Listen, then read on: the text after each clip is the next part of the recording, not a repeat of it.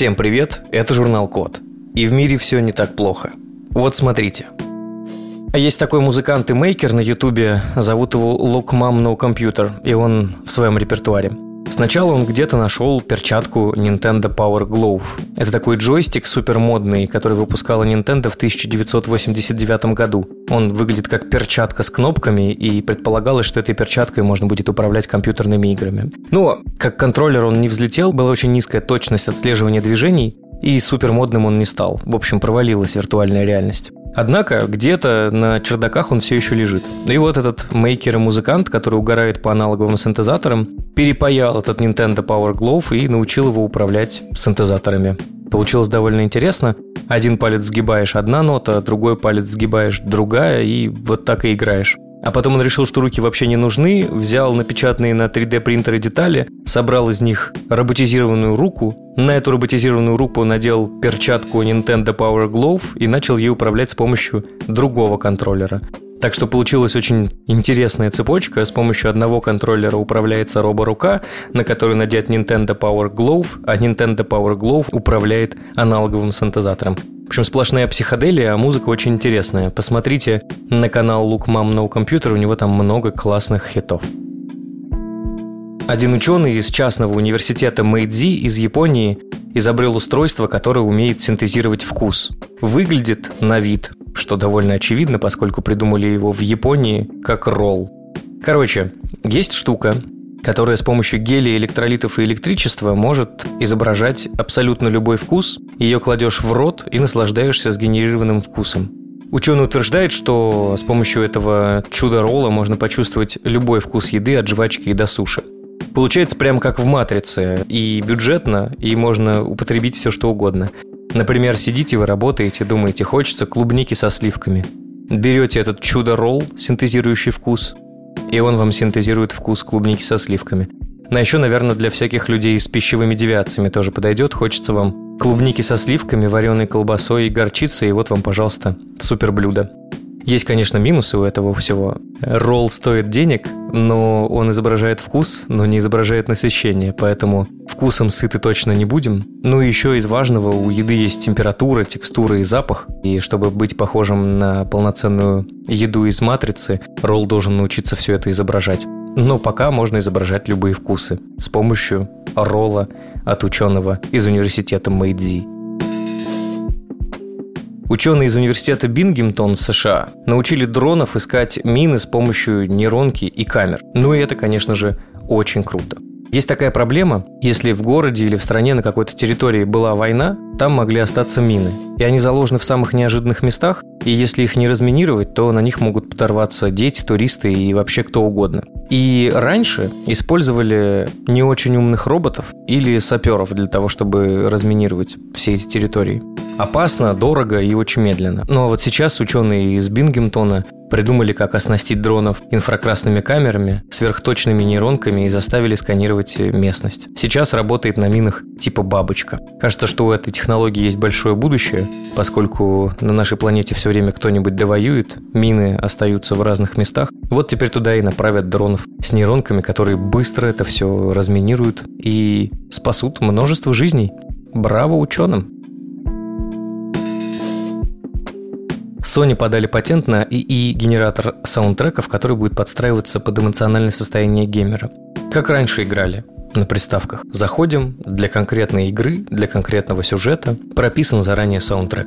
И неважно, какое у тебя настроение, неважно, чего ты хочешь от этой игры, неважно, получил ты зарплату сегодня или нет, или бросил тебя девушка или нет, музыка всегда будет одинаковой. Одинаково печальной или одинаково веселой. А теперь Sony научатся подстраивать эту музыку под ваше настроение. Сначала создается множество саундтреков, а потом на основе пользовательских данных эти саундтреки будут меняться. Для этого используют информацию о времени, стиле игры, пройденных этапах и даже о том, сколько часов геймер уже играет. Классический пример все мы с вами играли в какие-нибудь старые платформеры, где 2-3 мелодии на всю игру, а играется это обычно очень долго. И все это, конечно же, поднадоедает, а особенно если один и тот же уровень проходишь по 35 тысяч раз. Ну вот теперь там будут с новыми технологиями супер саундтреки, которые подстроятся под наше настроение. Может быть, так даже и уровень будет проще пройти, когда музыка нас будет поддерживать и говорить только вперед. В общем, если что-то не получается, рано или поздно бравурные марши начнут играть. Начнется все это, вероятно, с саундтреков, а закончится какой-нибудь историей. Ну, помните в Силиконовой долине, где компьютерные игры начинали подстраиваться под запросы пользователей и включать везде рекламу? Думаю, что будущее за этим. К сожалению, до нас технология 5G вроде как еще не добралась и какое-то время, наверное, не доберется. А вот ученые из Техасского университета США вовсю занимаются проблемой, связанной с этой технологией. Но на самом деле эта проблема знакома вам всем и так. Мы все с вами пользуемся 4G, и вот если вы уезжаете куда-нибудь за город или попадаете в место, где 4G ловит плохо и ваш телефон постоянно начинает переключаться на 3G, телефон разряжается быстрее. Для того, чтобы телефону перейти из одной сети в другую, он тратит дополнительную энергию. Много раз переключается, быстрее садится батарейка. Я думаю, что вы все это прекрасно замечали. Ну а с 5G на 4G телефоны переключаются часто, потому что это понятная процедура, и потому что 5G все еще не везде есть. Поэтому вот эти самые ученые из Техасского университета создали новый switch-элемент, который увеличивает время автономной работы смарт-устройства и улучшает качество потоковой передачи данных при загрузке мультимедиа. И он уже в 50 раз эффективней старых свитчей.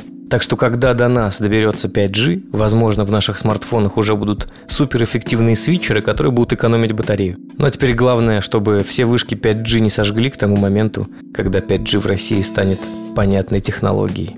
Ну и это, кстати, не все. Ученые из Национального института стандартов и технологий США придумали, как сделать 5G в 5000 раз эффективней. Сами понимаете, технологии на месте не стоят. 5G гораздо быстрее 4G, но и оказывается у этой технологии есть большой потенциал развития. С помощью машинного обучения и, возможно, с помощью рептилоидов, об этом не сообщается, ученые придумали, как сделать 5G эффективней. В общем, есть модель машинного обучения, которая автоматически выбирает беспроводной частотный диапазон, исходя из опыта, полученного в предыдущей сетевой среде. То есть 5G сам будет решать, по каким частотам передаваться. И в этом основной кайф. К сожалению, пока протестировали только в симуляции, но пока все работает. Уже говорят, что формулу можно применить во всех существующих сетях, и это очень круто. А может быть со временем и 4G будет думать о том, как распространяться. В общем, получим скоро суперскоростной интернет и будем смотреть видеоролики на ютубе с силой мысли. Появилась супер крутая технология для ваших email писем и работы со спамом, но не так, как вы думаете. Посмотрите ссылку на нашем сайте thecode.media и попробуйте эту технологию, а я пока расскажу, как это работает. Бывают такие случаи, когда вам очень нужно написать человеку, например, пригласить его на день рождения или сделать ему предложение о трудоустройстве. Ну, в общем, вам нужно это сделать, а вам как бы и не очень хочется. Но вам нужны доказательства, чтобы вам потом не сказали, что вы плохо поступили. Поэтому изобрели такую штуку, которая максимально гарантирует попадание вашего письма в спам. Например, вам нужно написать нелюбимому родственнику и пригласить его на день рождения. Вы ему пишете «Дорогой мистер Билл, приглашаю тебя на день рождения, обязательно приходи во вторник в 18.00». И это письмо улетает к нему спам, и он его не находит. Ваш день рождения проходит, а Билл нашел фотографии в Инстаграме, где вы там с родственниками тусите, обнимаетесь, а его никто не позвал. Он вам пишет, говорит, Радислав, что же так плохо, почему меня на день рождения не позвали? А вы ему честно отвечаете, Билл, наверное, мое письмо попало в спам, проверь, пожалуйста. Он заходит в спам, а там ваше письмо с приглашением на день рождения, но написано оно со специальными научными алгоритмами, которые позволяют гарантированно отправлять письма в спам. Так вроде и вы не виноваты, и Билл не слишком сильно расстроился, подумал, что, правда, спам-фильтр нужно настроить на почте. К сожалению, пока это не работает, если вы у человека в адресной книге, или он специально проверяет спам для того, чтобы не потерять важные письма. Но, кажется, это уже паранойя, так что использовать технологию вполне себе можно. Попробовать попасть под все спам-фильтры одновременно можно на сайте straightospam.com. Ну или найдите ссылку на thecode.media в новостях. Немного авиационных новостей. Тут недавно люди запустили первый большой электросамолет, который смог пролететь примерно 30 минут и успешно приземлиться. К сожалению, пока в самом большом электросамолете умещается 9 человек. И пока тестировали только с пилотом, без полной загрузки. Но уже сейчас можете зайти на thecode.media, посмотреть видео или в наших социальных сетях о том, как этот самолет летает. Идея в том, что вы все, скорее всего, читали про то, насколько грязными являются авиаперелеты, как много всякой вредной дичи они выделяют, пока летят из места в место. И понятно, что сразу за автомобилями Тесла электродвигатели начали приделывать к чему угодно. Понятно, что у самолетов тяга гораздо сильнее, понятно, что им нужны очень мощные электродвигатели, но кажется, это то, зачем будущее. В любом случае, найдите это видео и посмотрите, потому что, возможно, спустя какое-то время это видео станет таким же легендарным, как записи, где братья Райт пытаются запустить свой первый самолет. Тем временем технологии активно реагируют на самоизоляцию и новые правила этикета, например, на дистанцию между людьми из-за коронавируса. Google выпустил специальное приложение для андроидов, которое называется Sodar, и это такой радар, который с помощью вашей видеокамеры определяет, как далеко вы стоите от человека. В общем, устанавливаете этот Sodar от Google себе на телефон, Работает он, к сожалению, пока только с андроидами. Разрешаете ему использовать вашу видеокамеру, и он с помощью AR-схемы наложенной определяет, насколько далеко вы стоите от человека. Таким образом, вы точно уверены, что находитесь в безопасности. Возможно, стоит использовать два телефона, чтобы один был спереди, другой сзади, или все время кружиться, но это не так важно. Главное, что Google заботится о вас и вашем здоровье. Специально для тех людей, которые боятся, что их персональные данные утекут сами знаете куда, разработали датчик безопасности для параноиков. Называется Minot. Это умный датчик безопасности для дома, офиса, ну, в общем, ничего необычного. Он даже выглядит примерно так же, как стандартный датчик безопасности от Xiaomi. Идея только в том, что он не записывает звук, не имеет камеры, не собирает, не хранит и не передает личные данные пользователя. В итоге вы остаетесь в абсолютной безопасности не только с точки зрения вашего жилища, но и с точки зрения защиты ваших данных. Кажется со стороны, что он ничего не делает, но на самом деле он работает. Он умеет распознавать движение, температуру и уровень шума. Больше ничего. Однако кажется, что этого вполне достаточно для того, чтобы отслеживать, безопасно у вас дома или нет. На самом деле довольно понятное беспокойство, ведь люди и камеры на ноутбуках заклеивают, и специально разработчики Яндекс Алисы придумали кнопку физического отключения микрофона, потому что люди боятся, что за ними подслушивают. Если вы боитесь, что ваши данные утекут в сеть или кто-то ненужно их прочитает, датчик Minute для вас. Компания SparkMaker выпустила доступный 3D-принтер с нормальной печатью. Он относительно доступный, а печать относительно нормальная, но кажется, что это все равно прорыв. У 3D-принтеров две проблемы. Они либо дорогие, либо дорогие и некачественные. В любом случае, за 3D-принтерами, конечно же, будущее, но пока они работают так себе. И тут на рынке появляется SparkMaker. Он стоит 400 долларов США без скидки, и его можно поставить на стол. То есть он вполне себе домашнего применения. И в чем суть? Обычные принтеры печатают пластиком, перемещая печатающую головку по изделию и потихонечку наращивая этот пластик. SparkMaker работает по другому принципу. Он работает по принципу лазерной стереолитографии. Лазер светит э, в жидкий пластик и заставляет его точечно затвердевать. Чем-то напоминает машины, которые печатали киборгов в мире Дикого Запада. Из минусов, пока площадь печати очень маленькая, нужно использовать особую смолу, разрешение не очень. Но кажется, что 3D-печать пошла в другую сторону, и кажется, что эта сторона довольно понятная. Но вообще, крутотень. Как вы думаете, кто придумал, как сделать распознавание лиц еще надежней? Конечно же, ученые из Китая, из Нанкинского университета информационных наук и технологий.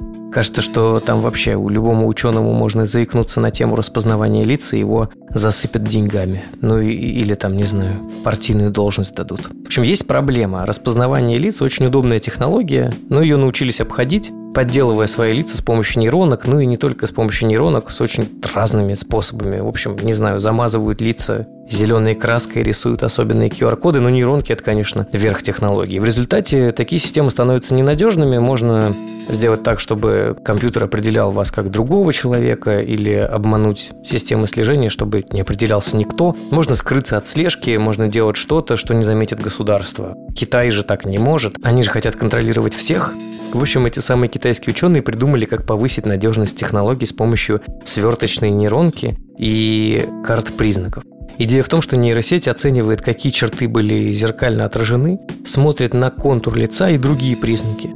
Старые же системы обращают внимание преимущественно на различия в цвете, освещении и текстуре. В общем, эти сверточные нейросети будут гораздо подробнее оценивать все, что происходит не только на лице и прям в непосредственной близости от него, но и всякие отражения и прочие интересные штуки, чтобы точнее определять, кто идет. Так что, наверное, стоит учесть, если едете в Китай, не бойтесь, что вас распознают на 100%.